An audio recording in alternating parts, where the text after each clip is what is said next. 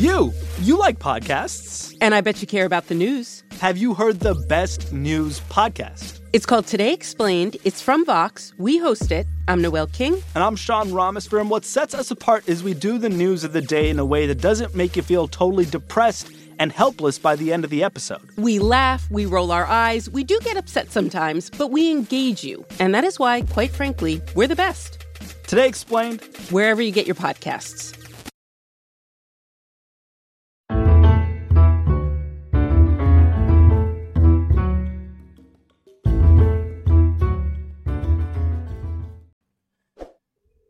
Saludos mi gente, ¿cómo están? Eh, estamos de vuelta con nuestra gente en las Fuerzas Armadas eh, después de un largo tiempo que no, no, estábamos haciendo entrevistas, pero vamos ahora a continuar haciendo las entrevistas de calidad para ustedes. Hoy, eh, acuérdense que nos pueden conseguir a través de las redes sociales, nos pueden conseguir en Facebook, en Instagram, YouTube, Spotify, así mismo como nuestra gente en las Fuerzas Armadas. Si quieren participar, pues me dejan saber y hacemos los arreglos. Hoy tenemos al sargento Joseph Lacroix. Joseph está actualmente radicado en el Peterson Space Air Force Base en Colorado y él es activo de la Guardia Nacional. Sargent Lacroix tiene un trabajo en particular que es el Ground Base uh, Makers Defense, que ellos se encargan de, velar afuera de la atmósfera. Es un trabajo muy bien, eh, particular y vamos a hablar de él a través de la entrevista. Eh, él está con el Space Command, eh, con el ejército, con el Army. Eh, me complace en presentar al sargento Joseph Lacroix. Joseph, ¿cómo estás? Bienvenido. Hola, todo bien, brother, tranquilo aquí. Ok, vamos de nuevo, mano. El que sabe, que sabemos que hemos tenido unos problemas técnicos, quiero, me estoy riendo de esta manera porque, ¿sabes? Hemos tratado de grabar este, esta entrevista varias veces, pero vamos a saber que esta es la, la, la última y vamos allá. ¿Cómo está todo, brother? Todo bien, gracias a Dios. Aquí ya tú sabes, llegando del trabajo, una semana bien productiva, mano, gracias a Dios. Sí, sí, este, no, lo mismo acá, ¿no? Yo, acabo de terminar una, rotación, una rotación eh, de dos semanas, vengo de Alaska haciendo rotación, este, para entonces poder hacer eh, esta entrevista, que de verdad que estoy súper emocionado porque ya la, ya la hicimos una vez, no pude, no la pude grabar y entonces me emociona porque podemos hablar sobre lo que, de es tu carrera, ¿no? Y de dónde tú vienes, eh, para que para esa audiencia nos escuche, sepan de un poquito más de sobre ti. Pues sí, mano, este, estoy aquí. Oye, por cierto, estabas comentando que venías de Alaska y la semana que viene voy para Alaska. Ah, suerte. Bueno, va a estar, va a estar el, el, el, clima va a estar bueno, creo, ¿no? No va a estar tan frío, porque yo fui con, en, el, en el pleno invierno. So, yo sé, cuéntanos, ¿quién, ¿quién tú eres? Cuéntanos, llévanos por tu historia, de dónde tú vienes, dónde naciste, dónde te criaste. Eh, y entonces vamos entonces entrando un poquito más en lo que es tu carrera. Bueno, pues este, yo nací en San Juan, Puerto Rico, eh, y me crié toda mi vida en Carolina, Puerto Rico. Carolina. Sí, en Carolina, Metrópoli, de la tercera. Ah. De la tercera. Este, mano, yo desde muy pequeño siempre quise ser este militar y tenía muchas curiosidades, siempre veía soldados y a, los policías como héroes, este, y, yo decía como que contramano, yo algún día quiero ser como ellos, yo mm. quiero hacer lo que ellos hacen, este, y aquí estoy después de 10 años y medio casi eh, en el servicio, eh, he hecho un montón de cosas, este, antes de, de la milicia pues trabajaba eh, en los hoteles, en, el área de Isla Verde, eh, como, eh, como un banquet setup, que nosotros lo que hacíamos era setear todos los banquetes, las convenciones, los meetings, etcétera, etcétera.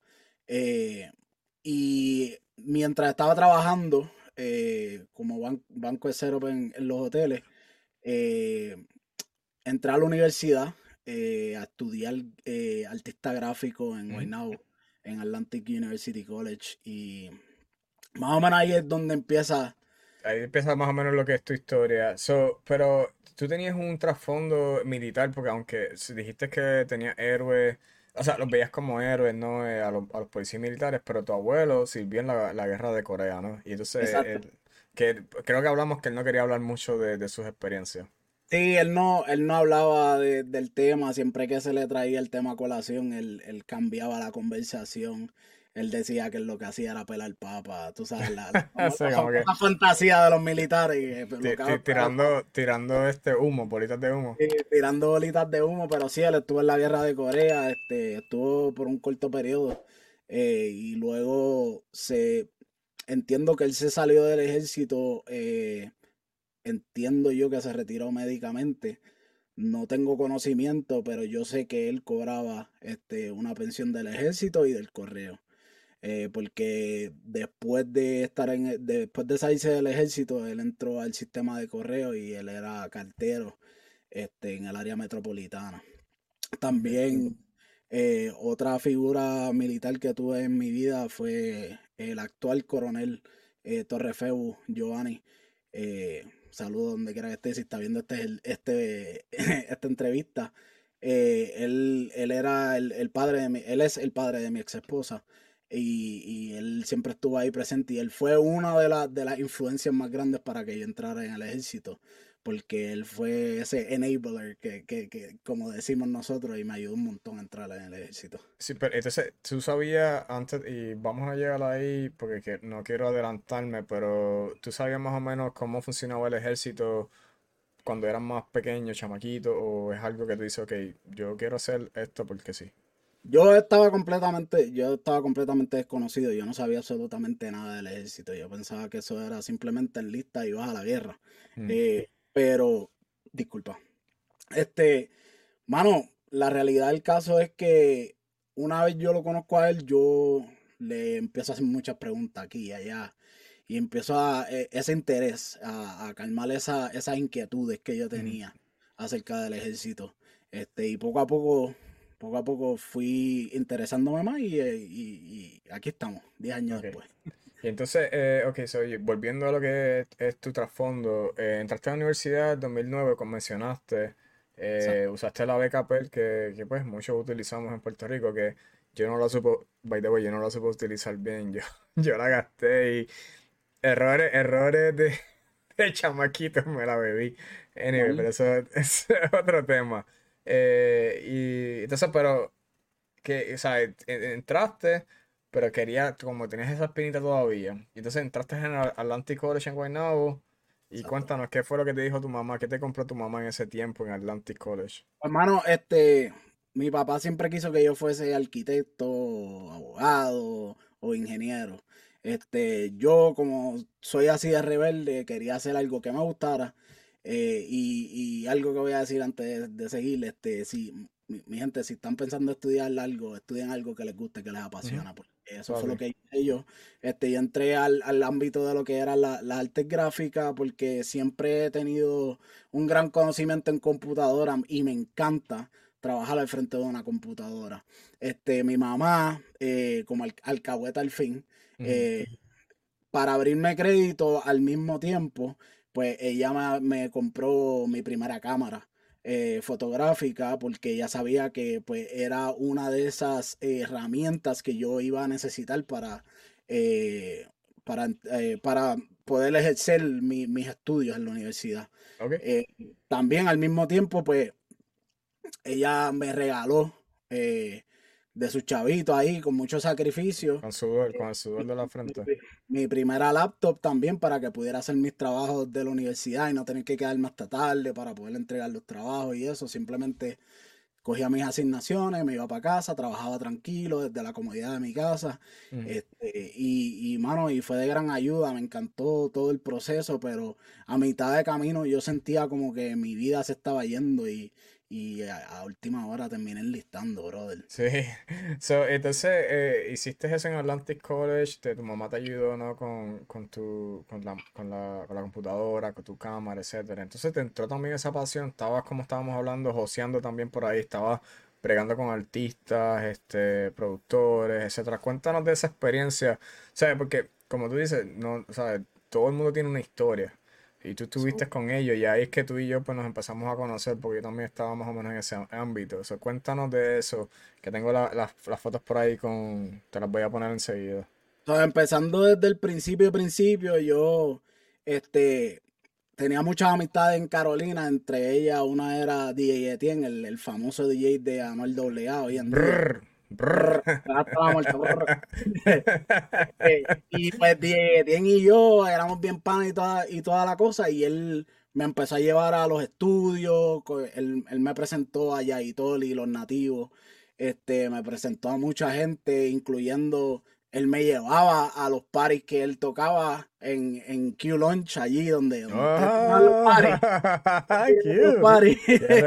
sí, en la verde, claro que sí. Eh, sí, que allí, ahí fue donde nos conocimos, hermano, y, y así fue que yo fui haciendo el famoso networking, eh, fui conociendo mucha gente. Trabajé ahí te tengo, con, ahí te tengo con, la, con tus primeras experiencias como fotógrafo. Exacto, ahí, ahí, en esa foto en específico fue antes de yo irme de Puerto Rico. Eh, trabajé lo que fue el concierto de Dímelo Papi de, de Nicky Jam. Del Nicky. Exacto, pero echando un poquito para atrás la historia, pues yo conocí y trabajé con muchos artistas como es Megasex, que hoy en día es ex de Professor y es el, ingeniero eh, oficial de Arcángel La Maravilla. Eh, trabajé con Pachi Cirilo, eh, de Juan Mato. Trabajé con un montón de artistas y todo eso me fue llevando, conociendo diferentes personas hasta que doy con, un, gran amigo mío que hace tiempo no sé mucho de él porque él se retiró de todo el mundo secular y se dedicó a la vida del Señor eh, con su amada esposa y doctor Bertito de Ponce. Y él me invita a hacer eh, coayudante de la filmación de un video que él tenía para un artista que se llama Omar García. Eh, para los que no conocen a Omar García, antes en el old school era Jimmy Oakley. Eh, pues cuando estaba empezando su carrera como solista de nuevo, él tenía un tema conjunto a Ñengo Flow el, el cual pues me invitaron a, a, ser parte de la filmación del video allí en Trujillo Alto. Tengo por aquí que, que, me gusta esa historia, cuéntanos de esa historia, te voy a poner la foto por aquí. Y pues ahí es donde yo conozco a Siggy Vázquez, que es el, era el manejador eh, full time de Ñengo Flow para ese entonces, y con Ñengo Flow estuve trabajando alrededor de cinco años. Ese Ñengo es la foto, ¿verdad? Exacto, ese Ñengo Flow en la foto, en la filmación de un video que se llamaba Aquí no caben los cobardes. Que lamentablemente ese video no pudo salir oficialmente porque yo me fui deploy y, y dejé eso atrás. Mi o sea, mi mentalidad no estaba para la música en ese entonces. Ya yo estaba cansado de muchas cosas que, que estaban pasando overall, no con ellos. Sí, sí, sí. con ellos yo siempre vivo agradecido. Ellos me dieron una oportunidad grandísima este, y me dieron muchísimo trabajo. Eh, y muchísima exposición a, a, a, otro, otro nivel más del género. Eh, pero ese video no pudo salir, pero como quieras, está disponible en YouTube si lo buscas. Eh, hay un videito ahí poca calidad, pero que está, está, por ahí. ¿Cómo se llama de nuevo para, que la gente lo busque? Se llama Aquí no caben los cobardes de Ñengo Flow. Aquí no, caben, aquí no caben los cobardes, búsquenlo por ahí en YouTube. Eh, aquí no caben los cobardes, búsquenlo que es el trabajo de, de Mr. Joseph Lacroix. Sí, no, no, no está, como dije, no está calidad HD. Este, les recomiendo que tengan discreción con los niños porque el video es un poquito fuerte. Sí. Eh, no en cuanto a contenido sexual, sino que hay unas imágenes impactantes de cosas que pasaron en la realidad en Puerto Rico que eh, son detalladas en la historia de la canción y, yo hice ahí la edición ahí para que se viera brutal. Eh, mano, estuve alrededor de cinco años con Yengo Flow y pero al mismo tiempo yo estaba trabajando en la música, era padre de familia, eh, estaba estudiando, terminando mis estudios eh, y trabajé en la movilización estatal de Puerto Rico, eh, lo que se llamó Operation Secure Front o Escudo Costero, que estábamos atachados a un task force. Pero antes, pero antes de eso, tú decidiste ir a, los reclutadores, ¿no? A, a, lo que es el ISTEL. Es verdad, Gracias por el Gracias por el timeline. No, no, tranquilo, pero ok, se pasó eso, saliste de Verdanza, estuviste eh, eh, haciendo fotografía para diferentes artistas urbanos en Puerto Rico, pero como quieres estaba esa espinita y muchas cosas de, en tu vida personal te hicieron la decisión para entonces ir al listar. Cuéntanos entonces, al principio, pero tú querías, no querías el Army o el National Guard. Yo, yo al principio quería entrar a la Fuerza Aérea. Este, quería entrar a la Fuerza como muchos de, como muchos de nosotros. Exactamente, siempre intentamos llegar a los inteligentes, pero la vida nos da un golpe en la cara y tenemos que despertar. Eh, pues paso a paso. Ah, so, fuiste, eh, fuiste, allá, fuiste allá a buscar el, el ASVAB, eh, etcétera, y fuiste, y cuéntanos esa experiencia. So, yo fui, yo fui por medio de un reclutador de la Fuerza Aérea, la Guardia Nacional de la Fuerza, la Fuerza Aérea, Guardia Nacional de Puerto Rico. Eh, fui por medio de ellos a hacer mi ASVAB eh, en, en MEPS en, en Guaynabo. Pasé, pasé raspa con laude, pero pasé. Pero no tenía la cantidad suficiente como para tener un buen trabajo, porque yo quería hacer algo como logística, comunicaciones, algo así, que fuese cool, no fuese estar en el film metido, en un gate encerrado, eh, y solamente cualificaba para hacer Security Forces. Pues yo no quería. SF, entre, entre comillas, Air Force SF. Exacto. Yo no quería hacer eso en el momento y resulta que, me, que me voy con la Guardia Nacional eh, del Army en Puerto Rico y me consiguen eh, mi reclutadora, eh, la sargento First Class Elías, saludo donde quiera que esté, ella me consigue a mí una plaza como 25 Bravo, que viene siendo IT Specialist. Ok. pues ella me consigue la plaza ella me dice, esto es perfecto, esto es tuyo, vamos a empezar a firmar papeles, vamos a prepararte aquí para allá, para el físico, para mandarte para básico. Y yo, ah, cool. Pero yo tenía esa espinita detrás de mí. Yo decía, mm. contra, mano, yo quiero coger el examen de nuevo, quiero, quiero entrar al Air que yo no quiero estar en el año. No ¿Quieres irte para Air para los chiles? yo, no me quiero, yo no me quiero ir para la guerra, estar matando gente. ¿Sabes? La mentalidad que uno tiene como civil. Sí, pues vamos a hacer una pausa ahí. exactamente, vamos a hablar de eso rápido antes que siga.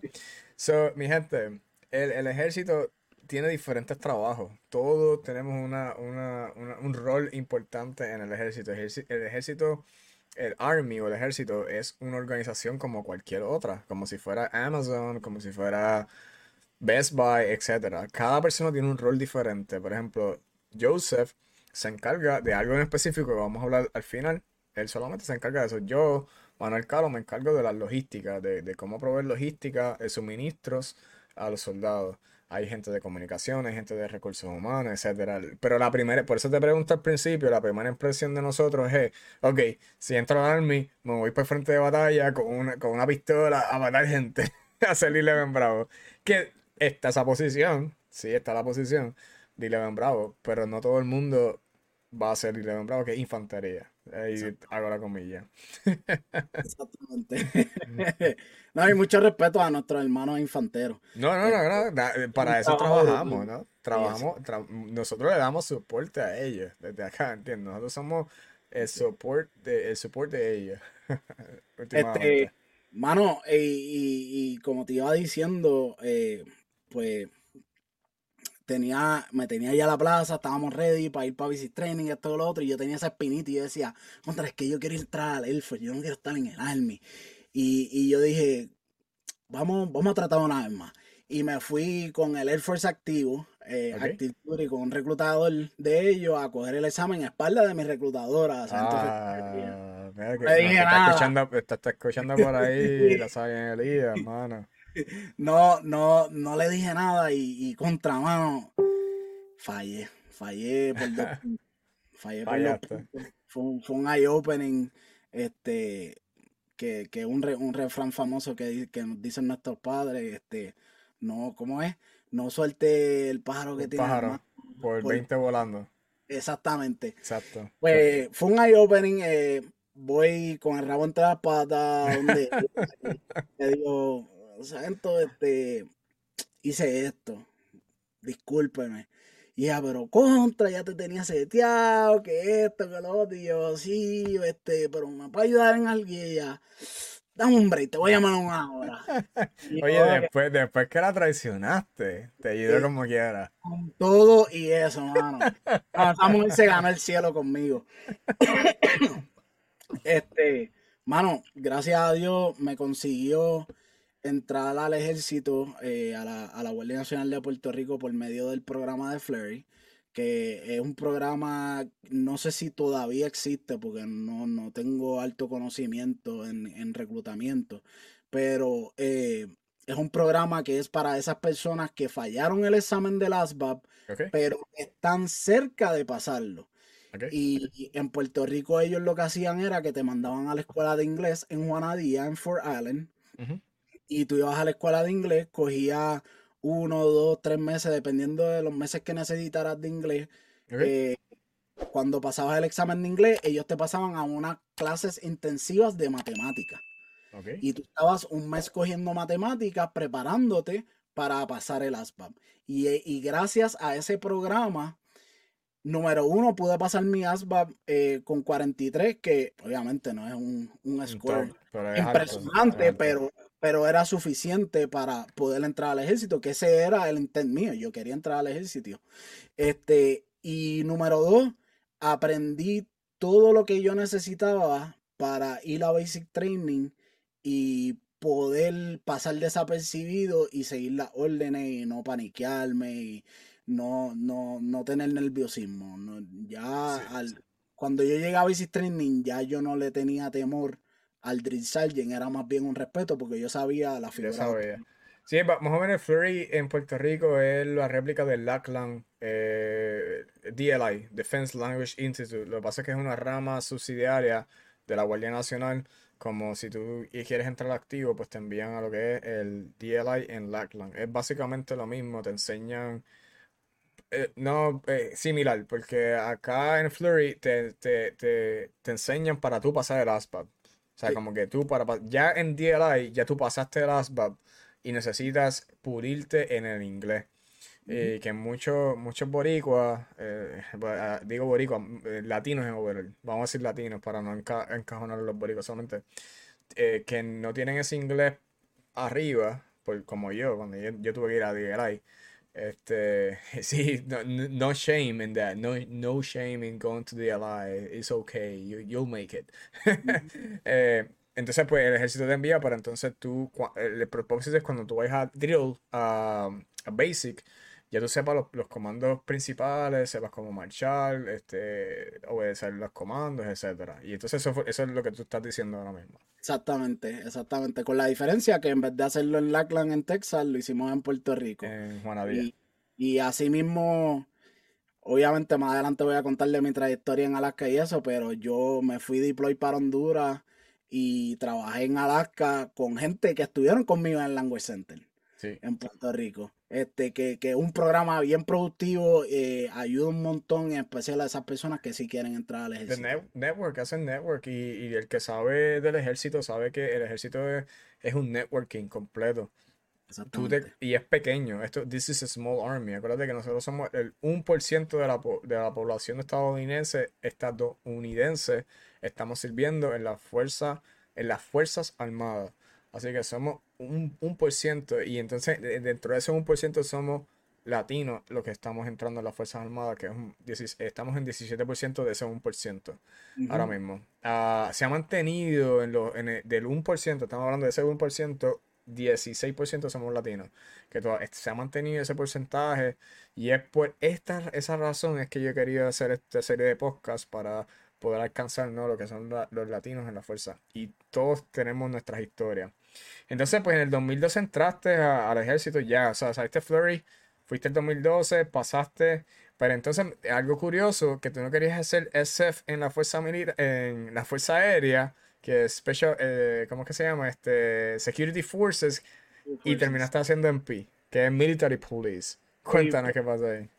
So, cuando yo me gradué del programa de, de Flery, como había fallado el examen eh, originalmente y había entrado bajo ese programa y tenía un commitment, eh, yo solamente tenía una lista de bien pocos trabajos, te puedo decir como de 6 a 10 trabajos de los cuales yo podía escoger eh, qué quería hacer. Los más comunes, estaban los más comunes, este, eh, ADMI, que, que, vienen siendo los drivers de los vehículos pesados, eh, eh, infantería, combat engineer, los químicos, y estaba en Pi. Pues de todo eso yo tenía que escoger uno y no tenía muchas opciones. Y yo dije, contra, este, mano, vamos a ver videos en YouTube, a ver qué, nos presentan aquí. El video de YouTube de los MP, te voy a decir algo, papi, el video de reclutamiento está brutal. Está duro, está duro. me enamoró. Y yo dije, mira, ¿sabes qué? Esto es lo que yo quiero hacer. Porque a fin de cuentas, aunque no era algo que yo quería hacer, algo que sí siempre se me dijo desde un principio, busca un trabajo del ejército que se transfiera a tu vida civil. Eso hice.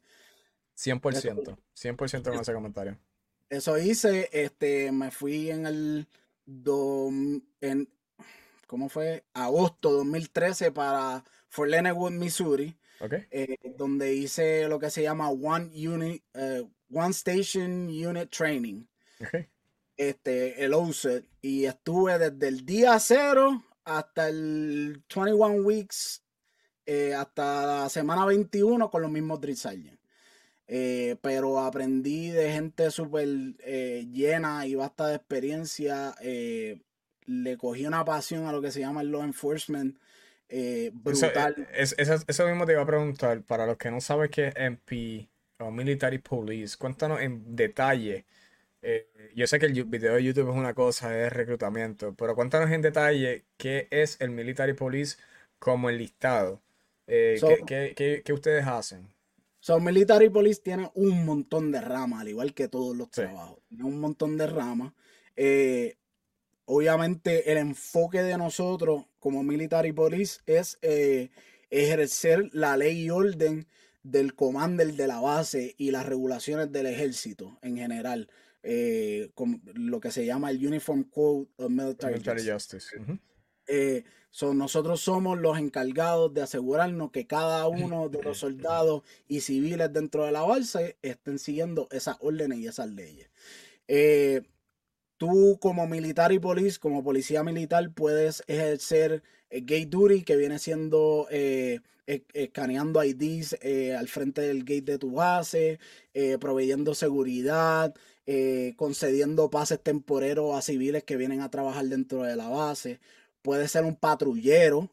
Eh, los patrulleros atienden casos domiciliarios, eh, ejercen la ley y orden de tráfico, responden a situaciones como, como first responder. si hay algún accidente o si a fulano eh, le pasó algo en las barracas, se cayó y se cortó una pierna y necesitamos hacer un reporte, los patrulleros somos los que nos encargamos de hacer todas esas cosas. Otras de las ramas más de los MP están los investigadores. Eh, eh, como el Estado, tú puedes ser investigador, que viene siendo MPI o CID. MPI o CID, exacto. CID es un detachment aparte que escogen personas en base a su GT score y, toda, y todas esas cosas. Y si tienes el, el interés, sometes un paquete y te escogen para CID. Pero puede ser MPI, que viene siendo una escuela para cualquier MP eh, que quiera pasarla. Eh, tenemos también lo que se llama PSD, eh, Personal Security Detail, son los que se encargan de darle escolta a dignatarios o personas importantes de la base o donde quiera que tú estés asignado, si le tienes que dar seguridad a un coronel que va a hacer una misión este, o, una, o un, una reunión de paz con, el, con un tratado o algo por el estilo, nosotros somos los que le proveemos la seguridad a, e, esa persona importante. Y como último, otra de las ramas que tiene eh, el MP, eh, viene siendo lo que se llama SRT, que es Special Response Team, o en la vida civil se llama como SWAT, eh, que son esas personas que atienden a, situaciones como de secuestro, que, que, están acorralados en un lugar, barricaded. Eh, y son esas personas que son los que rompen las puertas, los que dan tiros, los que... Eh, los SWAT, los que, lo que todo desde pequeño, yo quiero, desde pequeño yo quería ser SWAT. Eso es algo... Exacto, cool. Ah, y se me olvidó. También existe lo que son los K9, los, los dog. Sí, los que tienen los, los perros policías. Que viene siendo un MOS aparte pero eh, tú tienes que ser MP para poder coger ese MOES. Y lo, lo que. discúlpame. Mm, y la seguridad de la cárcel, que nosotros llamamos los, cage kickers. Eh, que ellos son los, que se encargan de, darle seguridad a, bases como Guantánamo Base, eh, están adentro atendiendo a, a, los confinados, etcétera, etcétera. En el, mismo, en el mismo Leonard, ¿verdad? Este, eh, sí, todo eso se hace en Fort Leonard pero la única que no se hace es K9, que K9 se hace en, en Lackland. ¿Cuál es, cuál es la, la cárcel eh, eh, que está en los, los, Estados Unidos que hacemos los prosecuting a, a los que son los locales? Sí, esa es Leavenworth. Leavenworth, ok. Exacto, que es también en Missouri, si no me equivoco. Sí, eh, creo que es en Missouri. Son las personas que cometen crímenes domésticos dentro del ejército, el ejército tiene una cárcel en Fort Leavenworth, ¿verdad? Fort Leavenworth, yeah. Leavenworth. Y, entonces pues ahí es donde procesan todos los que son los crímenes que vayan a, a, trial, que, va, que son crímenes grandes. Estamos hablando eh, asesinatos, estamos hablando de uso de eh, drogas, pero como distribución. Eh, todo hay muchas cosas, como te digo, en el ejército puede pasar, hay unas reglas que son, lo como dijo Simon Lacroix, el UCMJ, Uniform Code of Military Justice, son las reglas donde el ejército se rige y tú no puedes violar esas reglas. Una, una vez tú violas esas reglas, hay unos este, punishments, este, ¿cómo se llama? Unos castigos, depende del nivel de, la severidad de lo que cometiste. Y entonces, pues ahí, pues entonces el MP se encarga de, asegurarse que esas reglas se sigan. Exactamente. Y obviamente y procesar lo, que es el, eh, hacer el proceso investigativo. Eh, hacer todos los reportes. Sí, el, proceso, y es, similar a lo que es la policía regular. O sea, policía civil, military police, es más o menos similar. Por eso cuando tú entraste dijiste, mira, a mí me dijeron que si yo cojo una carrera, algo que me ayude en mi, en mi vida civil, si es que yo decido no quedarme 20 años en el ejército, puedo transferirme a, la vida civil y continuar como sin, ¿sabes? Normal. Eh, Exactamente. Porque de la forma que yo lo veía era cuando yo, dije, yo voy a escoger esto porque a la hora de la verdad, con mis años de experiencia en el gobierno federal, puedo transferir eso o a State, State Trooper o a, County Sheriff o pues a, alguna de las eh, three letter agencies, DEA, ICE, este, FBI. FBI, exacto. O sea, que, más o menos eso fue lo que te, que te, te impulsó de todas las opciones que tenía a escoger al principio. Ok, entonces, eh, subiendo, entonces, en noviembre de 2013 nace tu hijo mayor. Uh, cuéntanos, entonces ahí fuiste en movilización a escudo costero. Ahí fue que tú estabas ya hablando, ¿verdad? cuéntanos de eso. Estuve en, en escudo costero, empecé haciendo una misión de monitorear eh, más bien el, el el escaneo de rayos X, estoy tratando de traducir las palabras. sí, el escaneo de, rayos X de los camiones que entraban a los puertos. Eh, y cada camión que salía tenían que pasar por esa máquina y asegurarse que no había ningún, ninguna anomalidad, que es, lo, que es como lo llaman nuestros compañeros de CBP. Este, que no había ninguna anomalía. Si había alguna anomalía, teníamos que abrir el vagón, inspeccionarlo y asegurarnos que no fuesen drogas, eh, parte de vehículos que no estaban autorizadas, eh, dinero por contrabando de dinero, lo, que sea que fuese ilegal. para tanto el gobierno federal como para el gobierno de Puerto Rico, nosotros estábamos monitoreando que todo el proceso se hiciera correctamente. Se hiciera correctamente y a eso, y eso te estás encargando. Entonces aquí tengo yo creo que una foto, ya estás ahí en Honduras. Eh, no, eso fue, antes, antes, de Honduras. Ese fue el primo de Honduras. El primo, exacto. Exacto.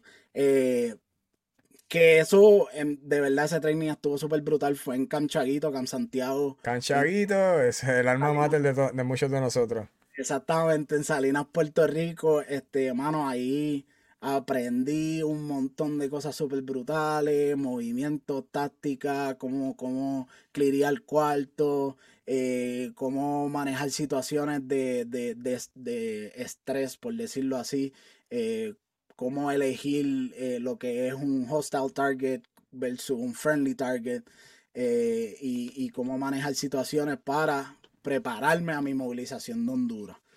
en el, volviendo un poquito atrás, escudo costero, eh, luego de que estuve en los puertos, los muchachos que estaban en la rotación antes mía de Honduras, que eran los que estaban haciendo training, por eso era que yo los estaba cubriendo, me mueven al área de Juncos. Del área de Juncos, mi misión deja de ser de los puertos para hacer patrullaje en las costas con agentes de FURA. y ya nosotros lo que hacíamos era asegurarnos que en las costas no hubiera nadie a altas horas de la noche esperando cargamento de droga o, mm. indocumentado, etcétera. O sea, tú, trabajas, tú, tú, llegas a trabajar en conjunto con agencias estatales eh, para esa prevención de, de, la, de las costas de Puerto Rico. Eh, estamos hablando de drogas, personas ilegales, etcétera, con la eh, estamos hablando de FURA. Algún momento, yo creo que yo hablé con uno de los oficiales de, de Puerto Rico, de la policía de Puerto Rico, el oficial Lloren, en una de mis entrevistas, y ellos hacen también muchas veces este entrenamiento joint, joint trainings, la policía de Puerto Rico con la con las agencias federales. Y eso es lo que tú nos estás hablando. Exacto, este, no tuve la oportunidad de hacer entrenamiento con agencias estatales, pero sí trabajé mano a mano con agencias estatales. Este, y mano, fue una experiencia súper brutal. Tú aprendes tanto de esos policías, mano. Ellos se conocen cuántos recovecos existen en la isla. Este, y, y, fue una experiencia súper brutal que me preparó a mi, para mi movilización de Honduras. Y yo venía con una mentalidad un poco más despierta. Yo sabía qué buscar, yo, yo sabía qué, comportamiento eh, eh, irrelevante o, o, distinto ver de una persona que era sospechosa, que estaba cometiendo algún crimen o estaba nervioso. Eh, y mano, y fue súper brutal. Después de Escudo Costero, paso a lo que es este a la agencia de Property Book, USPFO en Buchanan. So aquí, aquí te muestro esta foto. Esta foto es en Honduras. Sí, no, no, esta es en Honduras. En Honduras. En Honduras, que después de USPFO, a mí, yo se supone que fuese con, con un detachment de, de, Puerto Rico para Afganistán, cancelaron la misión y a mí me ofrecieron, mira, ¿quieres ir para Honduras? Y yo dije, sí, vamos para allá. Ah, ok, se, ibas para Afganistán, entonces pues te enviaron, se cancelaron y fuiste para Honduras. Exacto. Y aquí, está, con compañeros, ahí estoy, ahí estoy con uno de mis mejores amigos de la movilización, que hoy en día vive aquí y está asignado aquí a Fort Carson. Él es squad leader, Staff Sergeant Díaz George. Este, mano, excelente ser humano. Ese era mi hermano en las buenas y en las malas. Nosotros a veces no las vivíamos y hacíamos como super troopers y decíamos, cuando paremos a este, ¿qué vamos a hacer? ¿Qué vamos a hacer? este, y era, era, bien gracioso. Dos boricuas, dos ahí haciendo y deshaciendo. Sí, era, era bien gracioso, pero fue, fue una misión súper brutal. Tuve la oportunidad de, además de proveer seguridad en la base, dar, dar boletos de tráfico, eh, eh, atender situaciones dentro de la base, tuve la oportunidad de, de hacer una escolta para un grupo médico que estaba haciendo una misión humanitaria en el estado de Santa Bárbara, en Honduras. Este, que eso fue una experiencia súper brutal, a mí me encantó. Eh, mm fue otra cosa. Eh, entonces, aquí tengo el task force de ustedes. Eh, este es el task force de ustedes en la, la, unidad 480 en P Forward 2. Saluda a todos, a, todos y cada uno de ellos que yo le debo mucho de mi carrera hoy en día. Aprendí de, de, de todos ellos. Varios de ellos se salieron del ejército, varios de ellos están en Alaska, fueron compañeros míos en Alaska. Este, una vez salimos de Honduras y de verdad vivo eternamente agradecido de cada uno.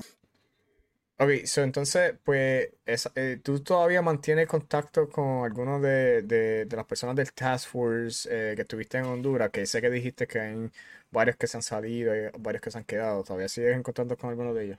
Sí, tengo, tengo contacto con varios de, de mis compañeros que unos siguen en el ejército, otros se salieron, creamos una hermandad este, y otros que están ejerciendo ahora mismo eh, la misión que yo estaba ejerciendo anteriormente como MP en Alaska.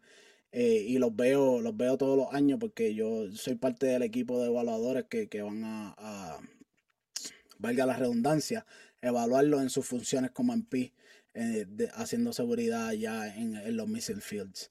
Este, mano, en Honduras tuve la oportunidad de, también de, de, además de hacer esa misión eh, con, el equipo médico, de hacer entrenamiento junto a la policía hondureña, eh, dirigido por el 7th Group Special Forces. Ay, ese es mi alma mater, espérate que me está, me estás dando lo que me duele, porque tú sabes que yo fui comandante allí en la 7th, Special Forces. sí, brutal, brutal. Esa gente son otro nivel, más. Sí, yo, estuve con ellos, yo comandé con ellos, fue una de, una de mis mejores experiencias que he podido comandar a, a, mis soldados, poder tener la el honor de comandar a esos soldados fue una experiencia increíble. Así que cuando dijiste eso, tuve que intervenir porque sabes que yo estuve con ellos. Sí, mano, eso, otro nivel de verdad, aprendí un montón de ellos. Pero cuando te digo de que todo lo que yo pensé que era correcto de basic training, cuando tú entrenas con esa gente, tú dices, diablo, no, espérate, yo estoy mal. Están a otro nivel, están a otro nivel. Y, este, y, y, fue súper brutal. Este, hice también el mandar con muchos compañeros de, de otro, otras ramas que estábamos ahí asignados en Honduras. Eh, mayormente eran aviadores, mis vecinos, este, tenía un mexicano a la izquierda, puertorriqueña a la derecha, puertorriqueña atrás, Filipinas al otro lado, y excelentes personas, este, y, y yo, yo iba a todas las actividades con ellos, y entre sus compañeros, yo era el más odiado, eh, porque les decían, ah, tú jangueas con este MP, que nos, se pasan dando... dando ahí, ahí, te, vemos en la patrulla. Sí, eso fue un domingo que estábamos aburridos. Y, vamos, a bailar.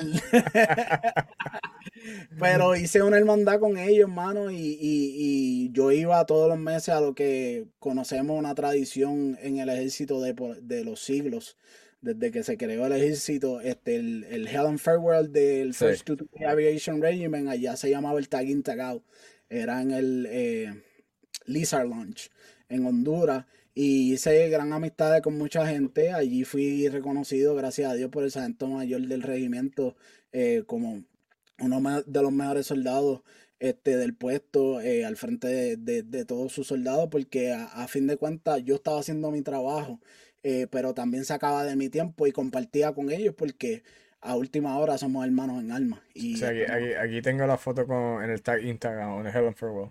Exacto, ahí están todos los muchachos, ahí está el, el Santo Figueroa, Santo García, Santo Sánchez, Santo Navarro y la Santo Séptimo.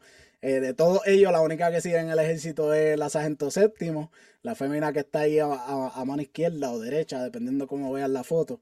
este, los demás ya se salieron del ejército, pero viven una vida súper feliz. Este, ellos cumplieron su tiempo y rindieron honor a, a cada uno de nuestros compañeros, seguro que sí. Sí, eh, y es lo que va creando a través del ejército, uno va creando diferentes amistades que uno, a veces su círculo pequeño, por ejemplo, uno está en Puerto Rico y dice, mi círculo de amistades es pequeño, etcétera, pero a la vez que tú sales de la isla y experimentas y viajas y tienes estas experiencias, tu círculo se va agrandando y, sin darte cuenta, y yo te doy mi ejemplo, como comandante, que ya lo mencioné, que estaba con Seven Group, yo, yo no podía creer todo lo que yo sabía de mis soldados.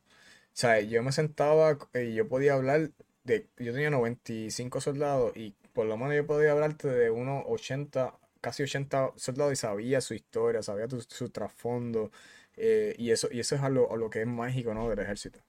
Y eso es, eso es liderato. Liderato es tú sentarte y conocer cosas particulares de tu soldado y, y sentirte como parte de su familia. Y, entrarlos a tu familia. Y, a mano, de verdad, yo te digo, yo tengo más amistad en el ejército de lo que tengo en mi vida civil. Sí, eh, pasa, eh, pasa. Es una carrera que, que no, queremos pintar esto que es un color de rosa. ¿no? Yo no quiero pintar que esto es color de rosa. Hay momentos que son momentos son difíciles, hay momentos bien difíciles en la carrera, hay momentos que son de maravillosos. Pero a mí me gusta pensar que esto es como un trabajo civil, ¿no? En un trabajo civil tú vas a tener momentos buenos, vas a tener momentos malos, etcétera. es de la misma, esa es la mentalidad que yo tengo mm, personalmente de lo que es el ejército. No, y, no difiero de, tu comentario, es la real, así mismo yo lo siento. Esto es un sub y baja, esto es una montaña rusa de Disney. Hay momentos que cuando estás abajo son difíciles, pero hay momentos que cuando estás arriba te lo disfruta todo y tú tienes que pensar siempre en los momentos que estás arriba para que cuando te llegue el momento que estás abajo digas, espérate, pues que yo puedo estar mejor. Vamos a meter mano. Exacto. Entonces, eh, volviendo a Honduras, en Honduras se rumoraba por los pasillos que había unas posiciones abiertas en Alaska. Exacto. cuéntanos de, eso. ¿Cómo tú llegaste desde San Juan, Puerto Rico, Carolina, a, ahora allí de Honduras, entonces Alaska? Cuéntanos de esa experiencia. Pues hermano, estaba en Honduras eh, y recuerdo que se rumoró entre los pasillos del MP Station que abrieron las posiciones de MP en Alaska y ya yo tenía presente en mí que yo quería hacer esto de por vida, yo quería hacer una carrera de esto, por lo cual tomé la decisión de un día libre eh, sacar de mi tiempo y ir al MP Station y preparar mi paquete y aplicar para la posición en Alaska. Este, gracias a Dios, eh, me, vinieron entrevistando en abril más o menos, cuando estaba en Fort Bliss, eh, Texas, haciendo el DMOP, haciendo todo el chequeo médico, que todo estuviera bien que después que llegamos del deployment. Y cuando llego a Puerto Rico, pues ya yo sabía que me habían, me habían seleccionado para la posición, ya me habían dicho, pero el proceso pues tarda, tardó un poco a lo que me dieron las órdenes, tardaron alrededor de, fueron nueve meses en total, eh, más o menos. Y mientras tanto, como ya yo había perdido contacto con la música, con todos mis clientes y todas mis asociaciones que yo tenía en la música, eh, pues decidí eh, darle la oportunidad a lo que se llama la Guardia de Honor de, la Guardia Nacional eh, y rendirle honores a los veteranos fallecidos. aquí, tengo, aquí, tengo, la foto. So, cuéntanos de ese trabajo. eso fue en el, en el, esa foto fue en el Cementerio Nacional de Puerto Rico, en Bayamón. nosotros nos dedicábamos a rendirle honores a, como ya dije, a los veteranos fallecidos, a su familia. Eh, mano, eh, ya yo tenía la escuela previa. Después que llegué de, de Basic Training, la sargento fue clase de liga, que era mi reclutadora. Eh, ella se movió para eh, hacer tiempo como NCOIC de la Guardia de Honor y ella me ofreció, me dijo en un campamento, mira, ¿te gustaría coger esta, esta escuela, esto o lo otro? Y yo dije, seguro que sí, vamos allá, no le tengo miedo a nada. Fui para allá y pues esto, eso fue lo que me ayudó a, conseguir este trabajo por ese corto periodo de tiempo. Eh, y mano, fue una experiencia brutal. Yo te voy a decir, es una de las experiencias más impactantes de, mi vida. Mucha gente te pueden contar historia de guerra, etcétera, etcétera, pero mi experiencia vivida es entregarle la bandera a, una viuda que está llorando y yo, y yo tratando de decir mi... mi, en líneas que tengo que decir de memoria, porque no tengo dónde leer y mirarla a los ojos y que se me rompa el corazón viéndola llorar, porque falleció ese, ese es el querido.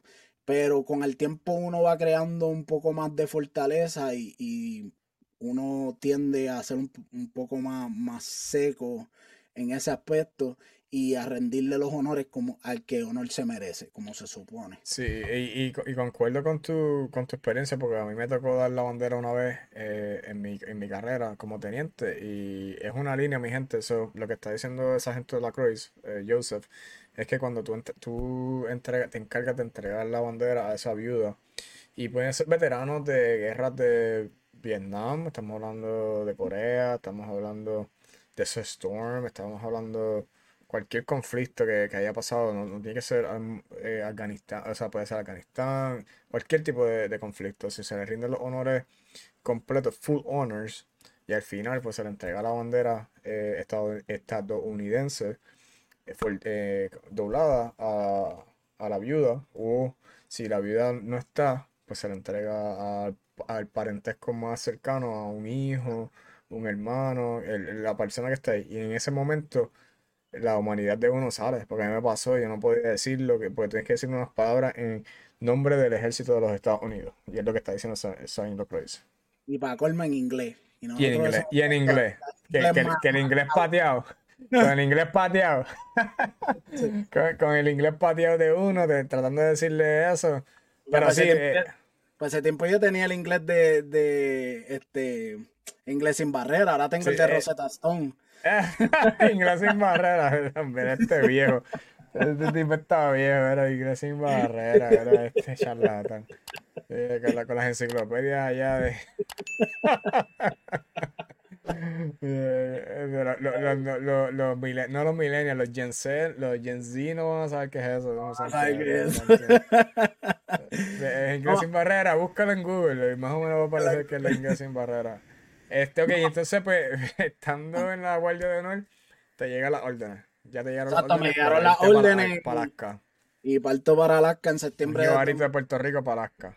Exacto, y yo decía, bueno, yo no sé qué rayo me voy a esperar aquí. Este, so, consigo un contacto este, por allá y eh, se supone que fuera mi sponsor, pero le tocó hacer turno, etcétera, etcétera. Pero esa persona, yo le pregunto, contra sargento, este, dígame rápido, este, cómo se hacen los drills allá, cómo se hace el annual training, etcétera, etcétera. Y él dice, no, no, espérate, tranquilo, papi, que es que aquí tú estás activo. Aquí tú haces esta misión 24-7. Y yo, uh, que no tengo que ir a drill, que no tengo que hacer el annual training. Perfecto. Eso está interesante. Sí. So, llego a Alaska eh, 16, eh, la madrugada del 16 de septiembre del 2015. Eh, me fue a buscar el que para aquel entonces era mi platoon sergeant, Sergeant First Class Guritz, que eh, ahora es First Sergeant en Anchorage, Alaska. Este, mano, y fue mi primera vez experimentando la nieve como tal. Mm. Eh, tuvimos un viaje de tres horas porque había una nevada tan intensa que el hombre tenía que ir a 30, 40 millas por hora porque si no, no salíamos de la carretera. No se mm. veía nada. Anyways, llego a las barracas y ahí es que empieza mi historia en Alaska. Ahí mi vida cambió completamente. Este, todo lo que yo sabía de un pasado lo pude aplicar, pero de, lo tenía que ajustar a la forma que se operaba allí. No tenía mucho conocimiento. Si no llega a ser por el, sargento Núñez, Marco Núñez, que hoy en día lo considero mi hermano mayor, el que, el que me pregunta, ese es mi hermano. Este, él fue el que me tomó de la mano al principio. Yo soy, yo soy bien ariscado, como que, como que soy de Carolina, soy bien ariscado y, él me, y él bien a fuego conmigo, mira papi, que tú conoces a fulano, que es todo lo otro, él me habló de ti, vente, vamos a trabajar, te voy a enseñar cómo se ve esto aquí, esto lo borico otro. Al fin, borico, borico al fin.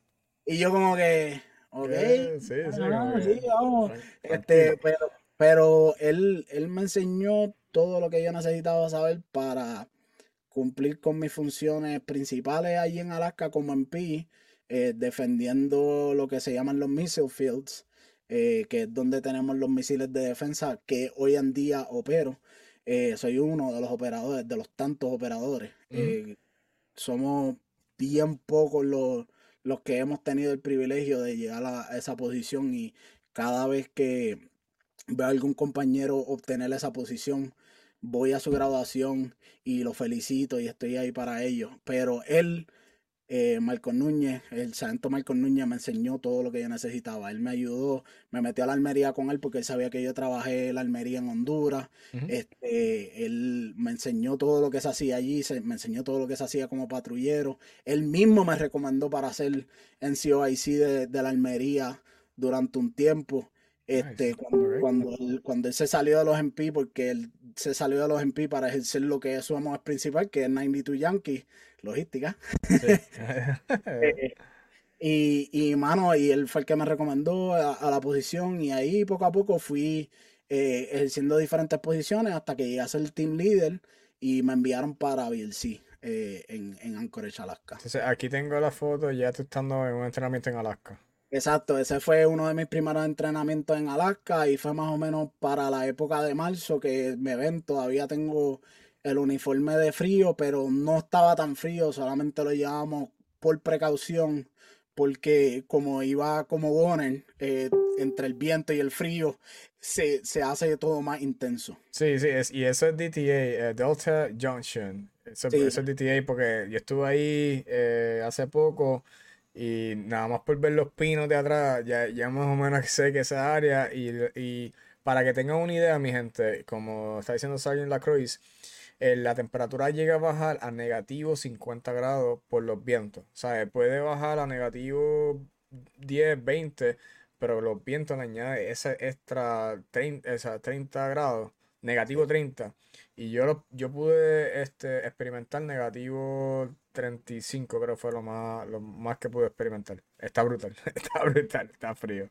No, está brutal y, yo me sentí mejor cuando llegué allá y vi que habían tantos puertorriqueños. Y yo dije, contra, si ellos lo pueden hacer y llevan años aquí y han progresado en su carrera, yo lo puedo hacer.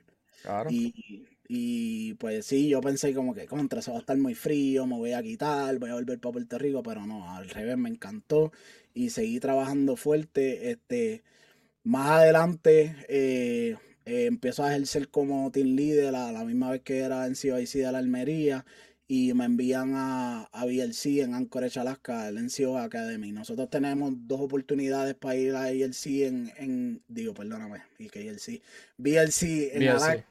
Y basic, basic, basic Leader Course. Exacto. O es con la Guardia Nacional, con el RTI o es con el NCO Academy en Active Duty. Este, porque tenemos tantas posiciones que necesitamos eh, promover que conseguimos esos espacios en, en, el Active Duty Site. Y pues yo fui, yo fui uno de los, de los que, de los primeros, por decirlo así, que tuvimos la oportunidad de ir a Active Duty. Y mano, yo tenía un miedo súper brutal. Yo decía, diablo, mano, Active Duty. Yo nunca he estado en una escuela Active Duty, todo ha sido Guardia Nacional, pero al revés, fue, mano, una experiencia única. Este, los líderes, los instructores, los compañeros que también conocí allí de, de For Rainwright, de, de Anchorage, de For Richardson, mano, súper brutal. So, para los que nos están escuchando, y, y basically the course, el, el, ejército se considera como si fuera una educación continua. Cada vez que tú promueves de un rango a otro, específicamente más en lo que en, en la área de enlistado, de especialista a sargento, pues tiene que ir a la basic, basic leader course. Cuando pasa de, eh, de sargento hasta sergeant, a SA, pues tienes que ir a ALC, Advanced Leader Course. Y entonces cuando pasa de 6 a 7 va a eh, SFC, Senior Leader Course. So, lo que está diciendo eh, Joseph es que era un poquito más difícil en la Guardia Nacional. Este, pero, pero para que tengan una idea, los que no saben del ejército, cada proceso, en cada rango es, una educación continua y eso pasa en los oficiales también. ¿Qué, ¿Qué, fue lo que te enseñaron más o menos en el BLC? Un resumen de qué es lo que te enseñaron básicamente. En BLC eh, te enseñan a cómo liderar una formación, este, ya sea marchando o ya sea eh, conducting PT, este, entrenamiento físico. Eh, tú eres el líder de ese entrenamiento físico, tú haces la planificación, tú este, te encargas de evaluar y mitigar esos riesgos que pueden causar algún, alguna lesión en alguno de tus soldados mientras, mientras estás haciendo tu, tu ejercicio. También nos enseñaron un poquito de la navigation, aunque ya sabíamos lo básico, pero ya ahí esto era un poquito más avanzado porque en básico te entrenan a, a plotear los puntos y síguelo directo como te dice la línea de tu mapa, pero aquí nos enseñaron a, lo que se llama el, asociamiento del terreno. Este, ver que tú tienes en, tu área y tú dices, ok, este es el camino más fácil para llegar a mi punto, pues entonces en vez de coger la línea directa y cruzar eh, el woodline, vamos a seguir esta carretera, viramos a mano izquierda y entonces ahí está mi punto, que es un poquito más fácil. Este, nos enseñaron a hacer movimiento en, en grupo, nos enseñaron nos enseñaron a, mano, que esto era algo, algo que me impresionó, eh, todas las regulaciones, porque a veces entonces yo era bien ignorante, pero mm. todas las regulaciones que están disponibles no para perjudicarnos, sino para ayudarnos. Ayudar, exacto. Este, porque al mismo tiempo, como hay para perjudicar, hay para ayudar y hay muchas herramientas ahí afuera que eso fue lo que me, lo que me, lo que más aprendí de ahí. Entonces, aquí tengo esta foto, cuéntanos de esta foto, esto fue en Alaska. Esto fue en Alaska, sí, eso fue en Alaska. Eh, si no me equivoco, todavía no había ido a VLC, pero ahí estaba funcionando como eh, UPAR, Unit Public Affairs uh, Representative, que ese era otro de mis additional duties, como tenía el background de fotografía y video, etcétera, etcétera, pues ahí estaba con el sargento Julio Vélez, el sargento retirado Julio Vélez. Este, mano, excelente persona, mano. Él fue el que me metió a todo ese revolú de la fotografía allá en Greeley, a tomar video, y ahí estábamos haciendo un ejercicio que íbamos en Chinook para For Rainwright eh, y entonces yo era el que tenía la cámara de video y él tenía la cámara de, de fotografía. Y ese, ese video está disponible en mi canal de YouTube y pueden ver este, las maniobras que hicimos. ¿Cuál, es el canal de YouTube? En mi canal de, son, mi canal de YouTube es youtube.com slash señor Lacroix. Como, allá, como dice ahí abajo, lo pueden conseguir abajo en el link aquí. Eh, que dice onmylinks.com slash señor Lacroix. Ahí también está el link de mi canal de YouTube. Eh, y pueden entrar y, buscar el video. Es el único video militar que está en mi canal de YouTube, pero está disponible open source para todo el mundo. Fue un trabajo que hice para el ejército, para enseñar la pasión que yo tenía eh, por mi unidad. Vamos mi, gente, vamos, mi gente, allá al Instagram, al YouTube de la Croix, señor Lacroix. Vayan allá, denle, denle like, denle compartir, denle follow, mi gente. Porque, pues, como, como yo, habemos muchos talentos en el ejército. Eh, diferentes talentos, ¿no? como, como, como dije en un punto en esta entrevista, no solamente ir a disparar ni etcétera. Hay, más allá. Esto, esto, es una diversidad completa, ¿no? En el ejército. Entonces, ok, so cuéntame esas personas. Ya te piñaron como sargento, vamos a hablar de eso. So, ya te pusieron los stripes. ¿Y cómo, cómo fue esa transición de ponerte esa, esa, esas barras ahora de especialista a 5 Mano, tenía, tenía mucha responsabilidad en el plato, como uno dice. Este, me cayeron, me cayeron muchas responsabilidades para las cuales no me sentía preparado en el momento. Este, y en cierto modo actué poco profesional al frente de, muchos de mis soldados. Este, quise ser más fuerte de lo que debía de ser, tratando de separar esa relación de amistad y trabajo, cuando ellos inicialmente entendían este, que ya yo tenía una nueva posición y me debían un respeto eh, por ser team leader, lo, para lo cual, pues, mano, tuve un momento chocante cuando un compañero que hoy en día es sargento, sargento seguí, para aquel entonces el especialista seguí, este, mano, el viejito, como le decimos nosotros, porque era uno de los, de los mayores del de, platón, me saca aparte y me dice contra lacro, mira, mano, yo sé que tú promoviste, etcétera, etcétera, pero tienes que bajarle, nosotros entendemos, este, que tú estás en otra posición y eso, pero nosotros también nos merecemos un respeto, etcétera, etcétera, mano. Y eso, eso fue lo que me abrió los ojos. Eso fue lo que me abrió los ojos y yo dije, contra, estoy fallando, necesito mejorar, porque así no voy a llegar a ningún lado. No, no puedo permitir que mis soldados me odien, al revés, que, sino que me amen y sigan conmigo para el frente. Este, y, y fue una experiencia que me abrió los ojos y le doy gracias eh, a Dios y a, y a él, al Santo Seguí. Este, ¿me escucha? Sí, sí, sí. Ok, fue el micrófono mío se fue. Eh, 3, 2, 1.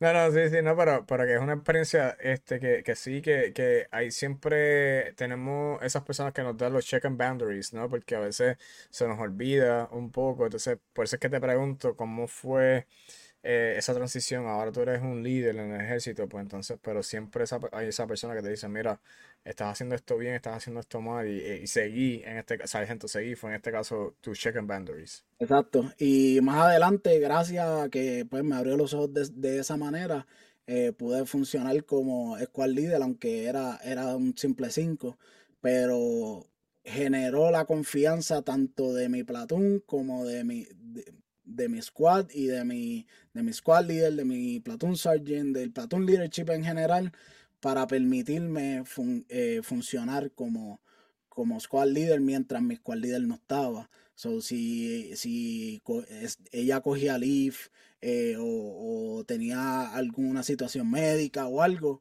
pues entonces ella me dejaba cargo a mí. Y entonces así yo me fui eh, yo fui experimentando y fui aprendiendo más de cómo ser un, buen líder. Sí, entonces hablando de líderes, esta foto que represento. Bueno, pues ahí estábamos en Colorado. Eh, mientras yo estaba asignado a Alaska, todavía no había promovido a sargento, pero eh, ahí fuimos, vinimos a Colorado. Esa foto fue en el Air Force Academy, en la capilla del Air Force Academy. Eh, estábamos haciendo un entrenamiento de, de U-Park, que fue la, posición que, que, tuve como additional duty. Eh, que era tirando fotografía, enviando este reportaje, journalism, para que hicieran en mención honorífica a soldados por promociones, por reenlistamiento, por méritos obtenidos durante ejercicio o escuela, etcétera, etcétera. Y en esa escuela aprendí un montón, este, ya todos los que están en esa foto se retiraron. Eh, pero aquí seguimos nosotros. seguimos, seguimos en son por ahí para arriba. Eh, hasta, que, hasta que las rodillas den. entonces, la espalda de la rodilla. Ah, ok, entonces en el 2018 te graduaste del GMD 5 Control Quad Course y lo hiciste en Colorado. Lo que que conocemos nosotros acá como GQC, que viene siendo el GFC. GQC, exacto, GQC. pero entonces dijiste a tu esposa, mira, me gustó Colorado y voy a hacer lo que sea para regresar para acá. Cuéntanos. Exacto, ella no estaba de acuerdo conmigo, porque nosotros acabamos de comprar nuestro hogar en Alaska. Este, ella tenía su trabajo en Alaska, todo nos iba súper bien por allá, no teníamos la necesidad de mudarnos, pero yo soy una persona bien conforme y yo siempre busco un cambio para mi vida. cada cierto tiempo. Eh, me gusta hacer algo distinto. Y por eso pues apreté los botones, por decirlo así, alineé los planetas, como digo yo, hasta que se me dio la oportunidad de, de, bajar para acá, para Colorado, porque este estado es hermoso. Y aunque sigue siendo frío, no es tan frío como en Alaska, eh, estamos más accesibles a, necesidades básicas como eh, un hospital, no tenemos que ir dos horas para ir a un hospital, no tenemos que ir dos horas para ir a un Walmart. Eh, no tenemos que ir dos horas para ir al aeropuerto, eh, no tenemos que ir seis horas para ir a un mall. Eh, so, yo quería eso, yo quería un cambio para mi vida y, se abrieron unas posiciones acá de, de, GMD Fire Control Operator y para la cual yo me voluntarié. hablé con el con aquel entonces Brigade Commander uh, Colonel Williams y Sergeant Major uh, Coker y yo les dije, mira, yo voy a aplicar para esta posición, me interesa, eh, ya yo estoy cualificado, ustedes lo saben, porque yo fui a la escuela con Colonel Williams, el Brigade Commander, y ellos dijeron, no, tranquilo, no tienes que aplicar porque nosotros necesitamos gente, te vamos a jalar. Y ahí fue que tuve la oportunidad de hacer PCS para acá, para Colorado. Ok, entonces, ¿cómo, cómo, cómo fue esa, o sea, fue una transición de MP ahora a Fire Control Officer, el GMD Fire Control Officer, este, para los que nos están escuchando, esa es la versatilidad que tiene el ejército, que tú no necesariamente te, tienes que quedar en una rama, tienes diferentes oportunidades, este, hay Public Affairs Officer, que es este PAO o Relaciones Públicas, eh, hay diversas, eh, usted, usted diga, yo creo que lo que usted creo que se imagina, este, eh, comunicaciones, este, counter, es, demasiado para yo ahora mismo hablar, pero la, la versatilidad del ejército es que tú puedes entrar ahora como MP, por ejemplo, como hizo Saint Lacroix, y se cambió ahora a lo que es GMD, Fire Control, eh, que, que, ya vamos a, hablar, vamos a hablar de eso ya mismo, estamos acercándonos qué es lo que él hace, eh, que lo que él nos puede hablar de lo que él hace. Um, y entonces, ahora en Colorado ya te estableciste, entonces trabajaste como Readiness Operation Center, uh, perdóname, Readiness Operation Officer para el Missile, Missile Defense Element eh, durante el COVID. ¿Cómo, fue esa experiencia? Pues, mano, yo llegué a mi crew, este, bueno, cuando vamos a empezar, eh, cuando yo llegué, estaba haciendo improcesing en la unidad, eh, se me dijo, ok, tú vas a tener bien, bien corto tiempo para poder hacer processing porque te necesitamos en crew. Eh, uno de los compañeros acaba de tener un, ataque al corazón y necesita ir a atenderse eh, médicamente y, hacerse cargo de su familia porque estaba teniendo otros problemas familiares, otros problemas de salud dentro de su familia. Y, mano, y yo fue, para esto fue lo que yo vine. Yo vine para estar en una oficina trancado. Yo vine para hacer este trabajo, para lo que estudié, una escuela súper rigurosa, eh, exigente. Tienes que tener eh, un, un, score mínimo de 90 en cada examen para poder pasar. Todos los exámenes son close, porque yo dije, yo pasé este esfuerzo por algo. So, yo voy para allá. Y hice mi processing a las millas, entré a Cruz, hice mis mi tablas 1 a 8. Eh, me certifiqué como crew member y ya para, yo entré a crew en julio, pues para marzo del año entrante, eh, a COVID. Y ahí es que cambia todo. Mm, para este, mucho, para muchos cambios. Para todo el mundo, como todo el mundo estaba secuestrado en sus hogares, nosotros también teníamos una especie de secuestro que era mientras trabajábamos, mientras en esos días de trabajo que estábamos asignados, nosotros nos teníamos que quedar en, diferentes sitios. Empezamos desde eh, Lodging en Fort Carson. Empezamos desde, desde Lodging en Fort Carson, nos mudamos para unos VRBOs, este, en los cuales nos llevaban comida y estábamos apartados de nuestra familia mientras trabajábamos para evitar algún contacto físico que nos pudiera enfermar. Este, y en, esa, en ese trayecto, en, en ese transcurso, disculpa, es que yo conozco a mis compañeros como humanos. Ahí creamos una hermandad tan brutal que hoy en día todavía es la hora que al, al crew de nosotros nos separaron. Eh, unos cuantos se fueron PCS este, para Corea, otros se movieron para staff, yo me fui para mis escuelas porque tenía que reclasificarme como 14 Golf, eh, que viene siendo eh, Air Defense Battle Management System Operator, pero es que necesitaba un MOS de los 14 series para poder eh, tener la oportunidad de ser evaluado y promover en mi posición. En la, posición, en la posición que tú estás, necesitamos tener una de esas posiciones específicas. Exacto, puede ser 14 eh, Sierra, eh, Avenger Crew Member, 14 Golf, Air Defense Battle Management System Operator, puede ser 14 Hotel, que viene siendo Patriot, 14 Echo también es Patriot, o 14 Tango, que viene siendo los, los loaders de los Patriot. Pero como la Guardia Nacional en sí no tiene Patriot, yo tenía solamente dos opciones, era 14 Sierra o 14 Golf. Yo tengo unas limitaciones porque tengo eh, tantos años que, que funcioné como MP y juga juga y siendo el más high speed, pues me dañé, me, dañé mi espalda. Tengo un injury de la espalda y no me permitían ser 14 eh, Sierra mm. ni con waiver. So, yo no tenía el score suficiente para hacer 14 Golf porque tú necesitas un mínimo, si no me equivoco, creo que es de 99 en GT eh, yo tenía 92.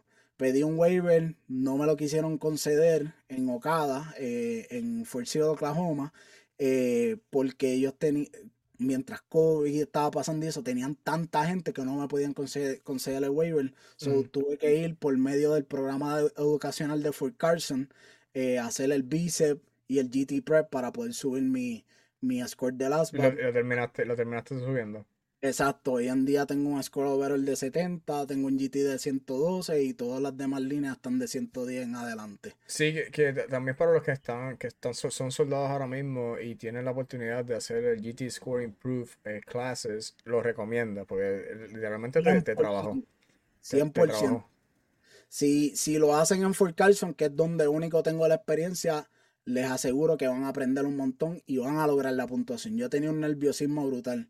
Eh, me acuerdo que por medio de Fort Carson no pude cogerle el ASBA, pero siendo Guardia Nacional también puedo cogerlo por la Guardia Nacional. Y lo cogí en Denver, eh, perdóname, no en Denver, en Aurora, que es donde están los cuarteles generales de la Guardia Nacional de Colorado. Y allí, mano, fui solo un día, allí no había nadie, estábamos yo y la, y la eh, controller, eh, una capitana y estaba cogiendo el examen, termina el examen y cuando ella me dice, ¿quieres ver tus scores? Y yo, sí, sí. Eh, veo los scores, rompo a llorar. Bueno, porque era algo que yo veía inalcanzable. Sí, y lo, pudiste lograr. Este, le envié un email a mi profesora de, de Fort Carson y le dije, gracias, gracias porque me acabas de salvar la vida, me acabas de salvar la carrera. Y yo estaba ahí en el deadline como que si no cumplía con el MOS, me tenía que salir del AGR program porque llevaba demasiado tiempo, aunque no era mi culpa. pero llevaba demasiado tiempo sin sostener el, el, MOS y no podía promover. Este, y mano, súper brutal, súper brutal, de verdad lo recomiendo. El, programa educativo de, de la base Active Duty más cercana o de la Guardia Nacional, si hay algún programa que, como la Fast Class, eh, vayan, cojan. exacto, el Fast Class porque eh, muchas personas que se cohiben de, de, subir a otro nivel en su carrera porque no tienen lo, eh, la puntuación que necesitan. Y como lo mismo dije anteriormente, que en el ejército tú puedes cambiarte en diferentes ramas, pero con la cláusula, con el pero, hay diferentes requisitos que tienes que cumplir. Eh, por ejemplo, el GT Score es uno de los más grandes, el GT Score, el PT Test, eh, el pull, el pull his, que es este, tu, tu, tu, condición física, que hay waivers o hay maneras de, de tú como, o sea, no, necesariamente, pero como yo se le paso, hay posiciones específicas que no admiten waivers. Y 14 cierras necesitaba eh, no podías coger waivers y te, y te no pudiste, entonces hiciste 14 golf en el caso. Entonces tengo aquí una foto, creo que este fue en ALC, ¿verdad? No, eso fue BLC. En BLC, eso fue en BLC. Eso fue BLC en Alaska. Ahí estaba desfilando, hice número 6 de 110 soldados. Eh, salía en Commandant's List, el único puertorriqueño en esa línea. Representando desde Carolina. De Carolina, Puerto Rico, es brutal, de verdad. Algo que, algo, yo siempre que voy a la escuela, mi mentalidad es yo quiero pasar.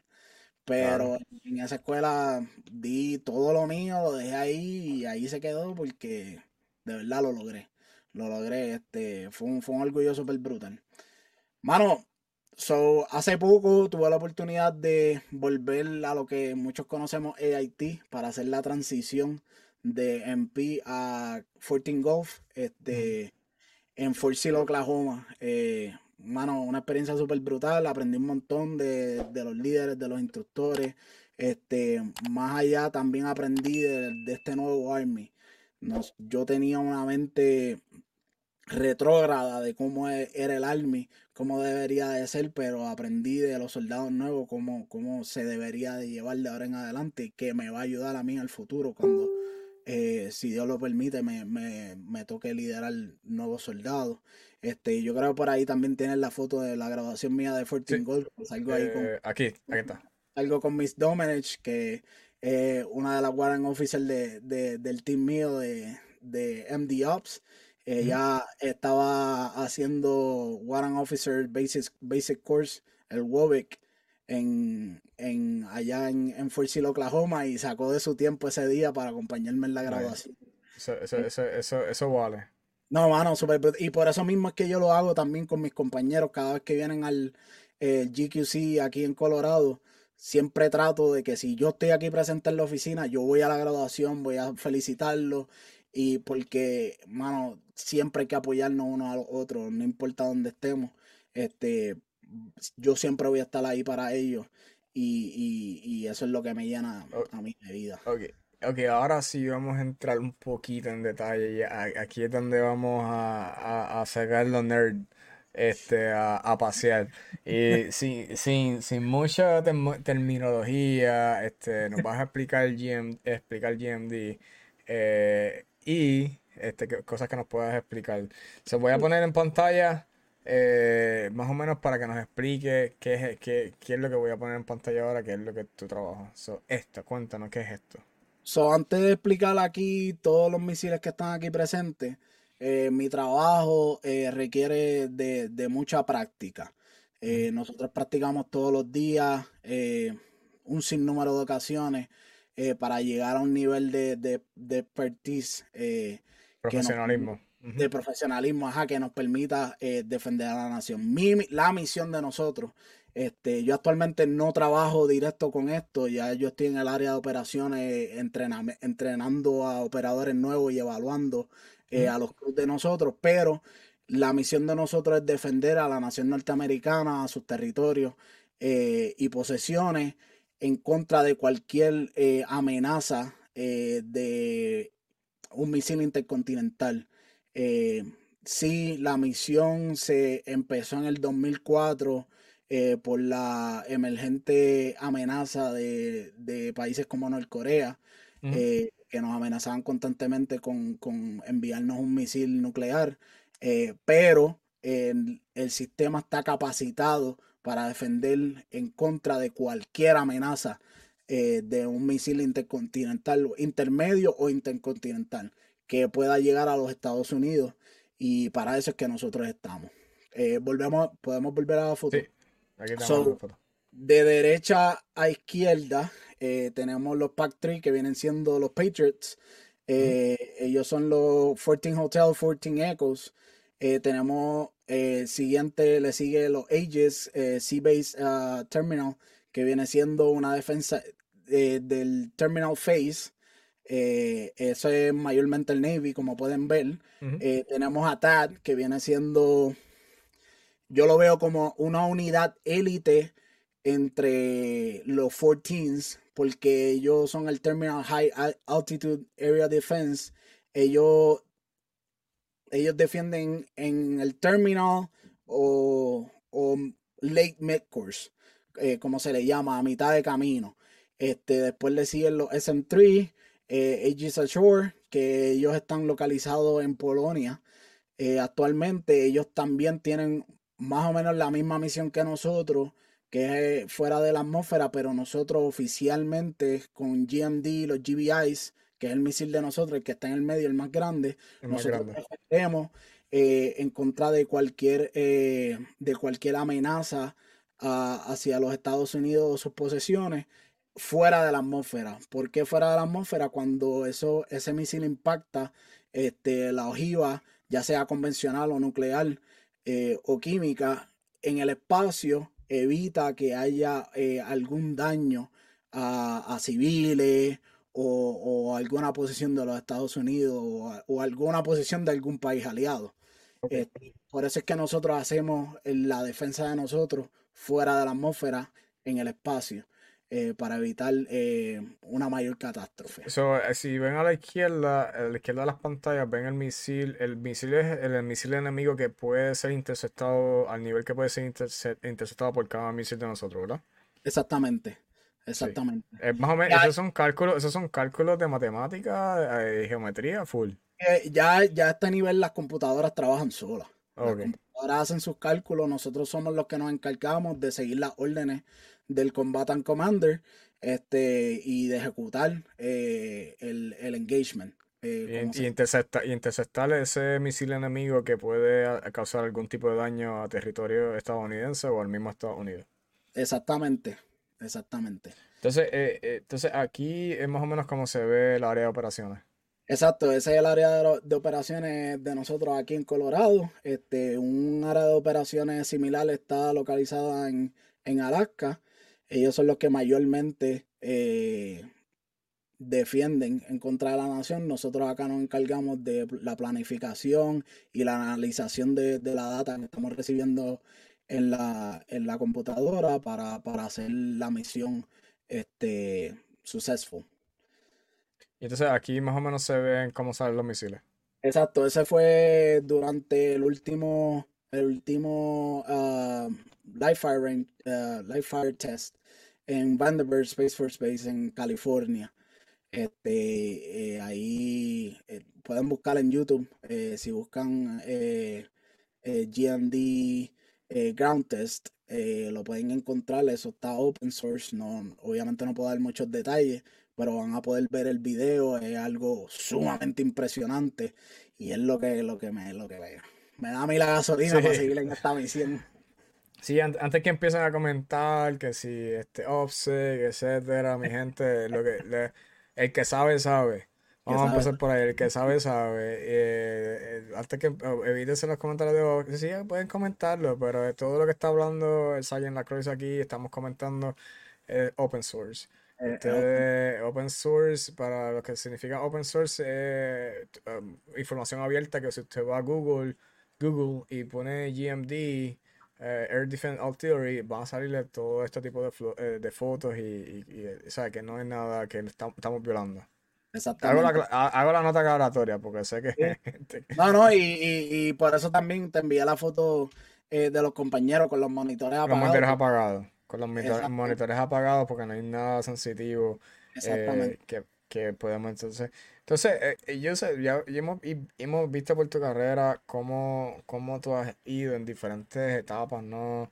Madurez también, ¿no? De, de, cómo tú empezaste saliendo de la isla, este, en tipo, o sea, que, que tú tenías, ya tenías el ejército, pero mira, ya estás llegado a este nivel que tú estás con los misiles, bueno, ya tú estás entrenando los operadores que vienen ahora, que es tu trabajo, pero, pero hemos visto cómo tú has progresado, ¿no? Y es un constante progreso lo que hemos visto, ¿no? Exacto. Eh, y, todo es en base a que yo siempre he tomado control de mi carrera. Yo no he permitido que nadie tome control de mi carrera. Yo siempre he tenido la oportunidad de decir, yo quiero hacer esto y lo voy a hacer. Y termino haciéndolo. Y es, lo que yo le, le, digo a todos los soldados que, que, pasan por el frente mío, este, cuando los estoy entrenando. No te enfoques en tu trabajo, en tu responsabilidad. Sí, hazte el, el, el SME, el experto en subject matter expert. El subject matter expert en ese, en, esa función, pero busca más allá. Este, y, cada vez que yo lo entreno le digo, busca más allá, este, trata de hacer otras cosas, muestra interés, vocaliza tus intenciones en el ejército. Y, y gracias a todo eso es que yo Hoy en día soy, eh, soy parte del equipo de, entrenamiento y evaluaciones ah, para nuestros crews. Obviamente no tengo el rango suficiente para ser parte del Research and Development Part. Eh, eventualmente, si Dios lo permite, se, me va, se me va a dar la oportunidad, pero mientras yo estoy aquí en mi trabajo, eh, buscando nuevas formas dinámicas de entrenar soldados nuevos, preparar mejores operadores y certificarlos, busco también la forma de ayudar en otros departamentos con mi conocimiento. Si tú necesitas que yo te ayude eh, para hacer un reporte para el, el Commanding General y tú necesitas de mi información, pues yo te la voy a proveer, yo estoy aquí para ti. Y entonces cuando estoy proveyendo tal información te pregunto, ok, ¿y cómo se hace eso? Ah, ok. La próxima vez me puedes permitir hacerlo para ver si me sale bien. Ah, ok, perfecto, gracias. Y así es que uno va buscando mejores oportunidades en el ejército y es dejándote a conocer y, y dejándole saber a esas personas que tú tienes el interés de progresar. Y entonces eso me abre la puerta a por qué sirves en el, en el ejército, que este es lo que tengo aquí. Why I serve. Este, mano, eso fue el pie mío que, que de, de, la unidad de nosotros, que era el, el deputy eh, director de, de, mi crew, eh, Mayor Smith, eh, un día se me acerca y me dice, mira, el, el United States Missile Defense Command están tratando de hacer una reseña de cada soldado, de cada unidad que tienen y que digan por qué sirve.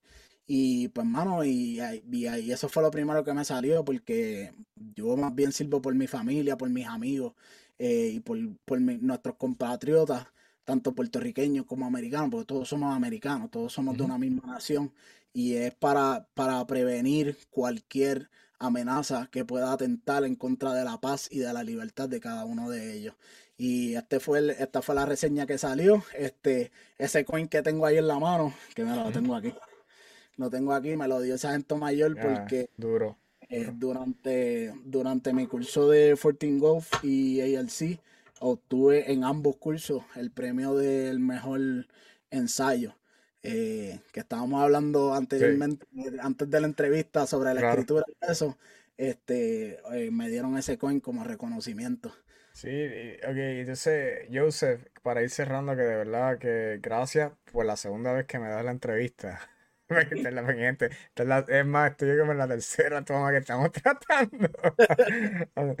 ¿Qué, ¿Qué, recomendaciones? no, ¿Cómo te sientes ser latino en las Fuerzas Armadas? Esa es la primera pregunta. Y la segunda pregunta que va luego de esa, ¿qué recomendaciones, y te voy a dar el foro, qué recomendaciones le da a esas personas que están contemplando entrar al ejército eh, en ¿sabes? cualquier tipo de consejo que quieras darle? Papi, eh, de verdad, ser latino en el ejército es un orgullo. Este, somos menos eh, que, que la población general los que estamos en el ejército y siento orgullo de saber de que tanto como yo, hay muchos demás latinos que he tenido el placer de conocer y de compartir que están haciendo un trabajo excepcional por nuestras tropas. Este, eh, se han convertido en líderes, han dejado el, mundo, el, mundo, eh, el mundo malo, por decirlo así, la calle, este, las tentaciones de, de tener dinero fácil por, por esforzarse y convertirse en padres de familia, en líderes. Este, para mí es un orgullo, mano. Servir en el ejército como un latino es un orgullo. Nunca me voy a cansar de decirlo. Eh, y agradezco a cada uno de esos latinos que han dado el paso, se han arriesgado hay personas que, han, obtenido su ciudadanía por el simple mérito de que decidieron servir a la Fuerza Armada y se los aplaudo. Porque no es fácil, no es fácil hacer las cosas bien y ustedes tomaron la decisión de, de, coger el riesgo, ¿me entiendes? De coger eso en sus manos y, servir a la Fuerza Armada. Este, en base a la otra pregunta, mi recomendación que yo le doy a personas que están interesadas en entrar a la Fuerza Armada, mano, esto es fácil y sencillo este, tu mente te va a engañar, la gente que te rodea te va a decir que no lo hagas. Pero si tú tienes esa inquietud, hazlo. ¿Cuál es el miedo? Porque a la hora de la verdad vas a tener una vida probablemente buena, pero no te vas a sentir satisfecho porque nunca lograste cumplir uno de tus sueños. A lo mejor tú no quieres estar los 20 años en la carrera militar, pero esto es una herramienta que te prepara para el futuro. Eh, te prepara para obtener trabajo en el mundo federal o en el mundo civil eh, sin tener la necesidad de tener un bachillerato o una maestría. Yo conozco un montón de gente que tienen bachillerato y maestría que lamentablemente no pueden ejercerla este, y están endeudados con, con préstamos estudiantiles y es, y es un sacrificio que ellos pasaron que lamentablemente no se lo pueden disfrutar. No es que no estudien, siempre estudien, eh, pero si tú quieres entrar a la Fuerza Armada, utiliza la Fuerza Armada, entra y utiliza los beneficios que ellos tienen para estudiar. Eh, otra cosa, mano, de verdad, de verdad, una vez estés adentro, tu vida va a cambiar. Eh, trata de siempre dar la milla extra y como dije anteriormente, buscar empaparte de otras posiciones. Preguntarle a, a tus líderes directamente cómo tú llegaste ahí. Yo quiero ser como tú. Dame la clave del éxito. Y vocaliza cada una de las intenciones que tú tienes para, para con tu carrera en el ejército. En verdad, no hay mejor recomendación que esa. No, y, y, palabras que, que, concurro contigo. Este, y como, como he dicho y, sigo diciendo en mis entrevistas, esto no es una carrera fácil, esto no es una carrera y que vas a ser millonario. Mi gente, el que es militar no tiene dinero. Hay mucha gente que, que entra a la milicia pensando que, que va a tener millones de dólares. Eso no, no, es, no es cierto, no es cierto, primero. segundo, que tú tienes que saber cómo manejar tus finanzas, ¿sabes? Si tú entras con una mentalidad de explotarlo todo, todo el dinero que tú recibes y no hacer inversiones, comprar casa, este, ¿sabes? Hacer, hacer otras cosas más allá, pues entonces obviamente no, no vas a, florecer. Y entonces, pues esto es una carrera que no es para todo el mundo, lo voy a seguir diciendo, pero analízalo, busque, busque información, no es difícil, hay tres, tres, tres reglas fáciles, que el lugar correcto, con el uniforme correcto, a la hora correcta. Si usted sigue esas tres eh, reglas fáciles y con la actitud, la mejor actitud del mundo, esta carrera es 20 años. Sencillo, 20 años se retira y, y, sigue su carrera. No, y siempre tenga un plan B. Siempre creen, este. Mm, tengo a mi chiquita por aquí. este, eh, siempre tenga un plan B. Eh, busquen esa pasión que ustedes tienen, que, que, que, que, quieran ejercer en el mundo civil, en su tiempo libre, y háganla un negocio. Háganla un negocio y, eso les va a traer mucho más fruto. Sí, y, hablando de negocio, que vamos a hacer con esto, pues, por ejemplo, yo este es mi tiempo libre, yo hago mi maestría, estoy haciendo mis podcasts, estoy haciendo TikTok, estoy haciendo mi maestría, o sea, un montón de cosas. Joseph también, sí, ese, Joseph también tiene su, cuéntanos de tu proyecto que estás haciendo ahora mismo con lo, con lo que es la música. Cuéntanos de, ese proyecto. Yo siempre he tenido una pasión grande por la música urbana. Este, he trabajado desde fotógrafo, artista gráfico, haciendo videos musicales, este, you name it. Yo he hecho hasta los rundowns de los shows de los artistas, pero eso es cosas que no se comentan, cosas tras bastidores que he hecho por amor al arte. Y ahora, por eso mismo, por amor al arte, eh, a mí me encantan mucho las computadoras, tengo conocimiento en computadora, no soy músico, pero sé, me defiendo ahí en lo básico de la música, en los acordes y eso, y estoy haciendo pistas en vivo. Eh, por ahora lo estoy haciendo todos los sábados. Próximamente voy a estar cambiando mi schedule, a estar añadiendo más días en mejores horarios para que la gente me puedan ver este, mientras llegan a sus hogares y están ahí cocinando, puedan escuchar y ver lo que estoy haciendo y puedan aprender, pero el focus como tal de, del proyecto que yo estoy haciendo, que son los 670 Live Sessions, este, eh, es proveerle una herramienta tanto a artistas como a productores o a gente que quiere convertirse en productores o gente que quiere convertirse en cantantes, a tener la facilidad de aprender conmigo a hacer, como, hacer música electrónica, eh, ya sea música urbana de forma electrónica, o yo también proveo mis servicios de, de, de, de pistas para artistas. Este, ¿Por qué lo hago? Porque yo no vivo de esto ahora, yo no vivo de la música. Eventualmente, si Dios lo permite, nos van a rendir frutos y alguno de esos artistas se va a pegar, pero yo quiero que esos artistas se peguen y que logren salir del boquete, que salgan de ese ambiente hostil en el que probablemente puedan estar y, y, se dediquen a la música y pues como muchos productores que ya son reconocidos, cobran altas cantidades de dinero. Yo quiero proveerle eh, a todo, a todo eso, a todos esos chamaquitos que están ahora entrando, incursionando en la música, una herramienta en la cual ellos no tengan que gastar grandes cantidades de dinero, sino hacemos un, arreglo, un, un acuerdo musical y tienes tu ritmo, Eventualmente, si te pega algún día, yo recibo algo de ahí, pero a última hora esto yo lo hago por pasión, este, por ayudar. Y la verdad, yo no vivo de esto, yo vivo, de, yo vivo del ejército. Este, Yo lo que quiero es proveerle esas herramientas a ellos. Yo soy de verdad muy agradecido este, de nuevo por tu tercera entrevista conmigo. muy entretenido. Sé, que tenemos, tenemos vida este, ajetreada, ¿no? tenemos nuestras cosas, nuestros proyectos, nuestra familia, tus nenas, etcétera. Eh, pero gracias por tomarte el, tomarte el tiempo, por, estar aquí conmigo un ratito. Eh, de verdad que, muy agradecido, mi gente. Eh, dale follow a Señor Lacroix en Instagram. Tienen ahí allmylinks.com. Señor Lacroix, este, vamos para allá a apoyar. Eh, y nada, mi gente, ¿sabes? Para esa gente de Puerto Rico, esto es lo que nosotros hacemos diario, ¿sabes? Estamos aquí metiendo manos, este, no somos, no somos, no somos extraterrestres, somos otros boricos más que estamos sirviendo a la nación, eh, que, alguien tiene que hacer este trabajo, ah, que ah, nosotros estamos haciendo este trabajo para que ustedes duerman bien, vamos a ponerlo de esa manera. Así que, gracias, gracias a ti, gracias a ti por el foro, de verdad, este, Gracias por la oportunidad de, yo poder expresar mi historia y de llegar a, otras personas. Eh, porque sí, obviamente, pues uno llega a los soldados de uno, pero no es lo mismo cuando uno tiene un foro más grande. Así que gracias de verdad por, por esto, gracias por promocionar mi proyecto. Eh, se te agradece un montón. Este, mano, y aquí estamos a la orden para lo que tú quieras. bueno, gracias, gracias. Voy a terminar por acá. Mi gente, gracias por sintonizarnos una vez más en, nuestra gente, en las Fuerzas Armadas.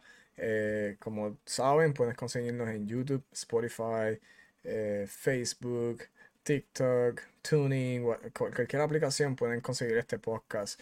Eh, esto lo hacemos con mucha humildad para, para esas personas que están buscando cómo entrar a las Fuerzas Armadas o los mismos soldados que están en las Fuerzas Armadas y están tratando de buscar más información. Eh, tratamos de, traer eh, personas reales, ¿no? Con experiencias reales eh, para entonces conectar con nuestra, con nuestra audiencia. Así que dale like, dale suscribir si están en YouTube. Y nada, dale a la campanita también para que te lleguen notificaciones y será hasta la próxima, mi.